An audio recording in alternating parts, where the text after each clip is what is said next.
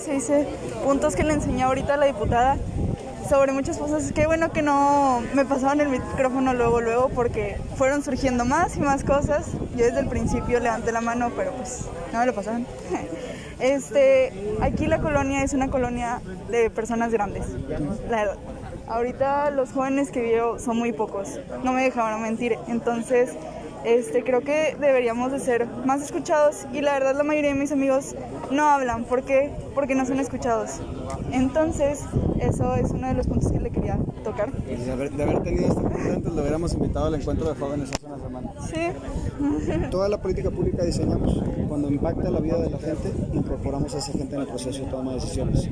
La política pública en materia de juventud, tenemos que incorporar jóvenes para que realmente se decida, porque no puedo tomar decisiones por ti sin ti. Es la construcción de la política pública, sobre todo en materia de desarrollo social y humano, debe de ser microsegmentada. Esto no lo dice en ningún libro, esto lo digo yo. debe ser microsegmentada. ¿Por qué? Porque ahí no es para atender a un grupo en sí, sino para atender necesidades específicas por persona. ¿Por qué? Porque queremos que son condiciones óptimas de, primero de igualdad o de equidad para que podamos tener, digamos, el piso parejo. Y para todos poder convivir bien. Este, otra cosa es que, como comentario, que siempre nos han puesto que el agua la debemos de cuidar nosotros como personas individuales. Y sí, sí es cierto, pero las grandes empresas en verdad son las... Entonces, yo sé que no está en usted, pero en conjunto en los demás, este, ¿cómo se dice? Usted y el presidente, ah, sí. Sí, que los demás poderes también impulsen que, que, que las industrias pues implementen una política de cuidado de agua.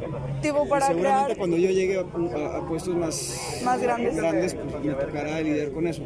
Pero ahorita a nivel municipal yo veo al municipio como una no solamente es el primer contacto que tiene la gente con su autoridad, también es el primer contacto que tiene la autoridad con la gente.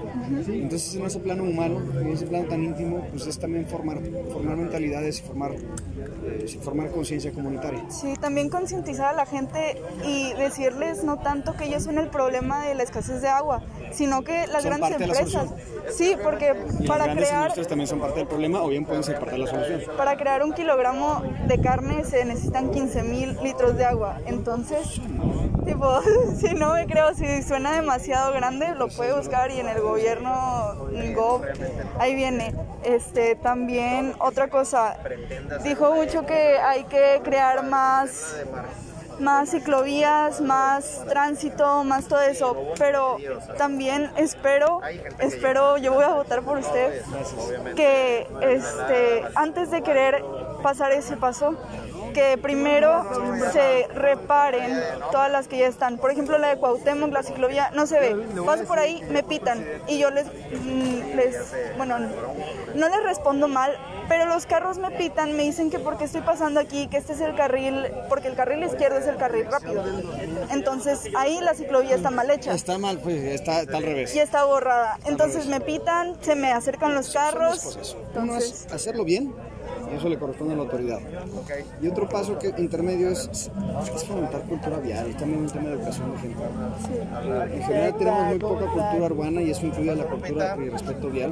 Tenemos muchos accidentes, muchos atropellos y ciclistas, ten cuidado. Qué bueno que te desplaces en bicicleta, es muy importante.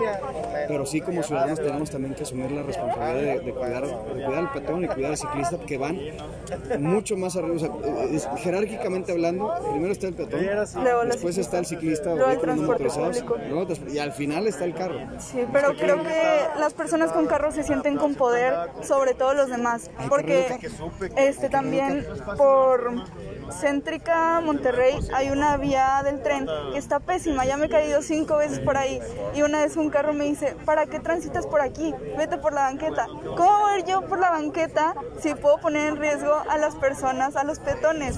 Tienes ese, tú- tú tienes ese nivel de conciencia. El chiste es sembrar conciencia y hacer bien las cosas administrativamente hablando. Y a partir de ahí, pues ya también como ciudadanos nosotros es impulsar ese, ese desarrollo de mentalidad y de cultura a nuestros que me apoyes. También, este, ecológicamente hablando, yo puedo poner mi casa para que sea centro de acopio Gracias. de lo que sea. Este, yo trabajo, aunque andaban diciendo de los micronegocios y todo eso, trabajo en unos biscuits que están por aquí. Pero este, la verdad, la gente busca estacionamiento por acá al parque y ya camina, o la mayoría de la gente va caminando, entonces la verdad no es un negocio que le... Entonces se usa mucha leche, yo lo que hago es recolectar la leche, luego ya que tengo muchos cartones, los limpio todos, los llevo al centro de Monterrey para poder reciclarse, también el papel, todo eso, entonces siento que no hay un lugar de copio y si se pone aquí, por ejemplo, unos contenedores grandes, sé que no los van a utilizar bien, van a usar todo mal.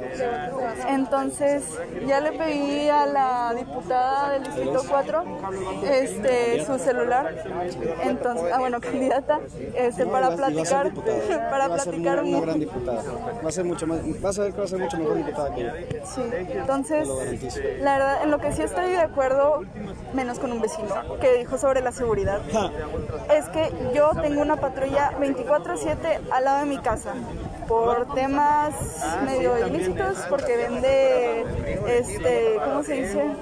camionetas blindadas. O sea, esas, o sea, que no sean pagadas en la seguridad, porque sé que si me llega a pasar algo a mí y al mismo tiempo le esté pasando a él porque le roban una camioneta o así y a mí me están haciendo algo malo, sé que van a ir sobre la camioneta, no por mí.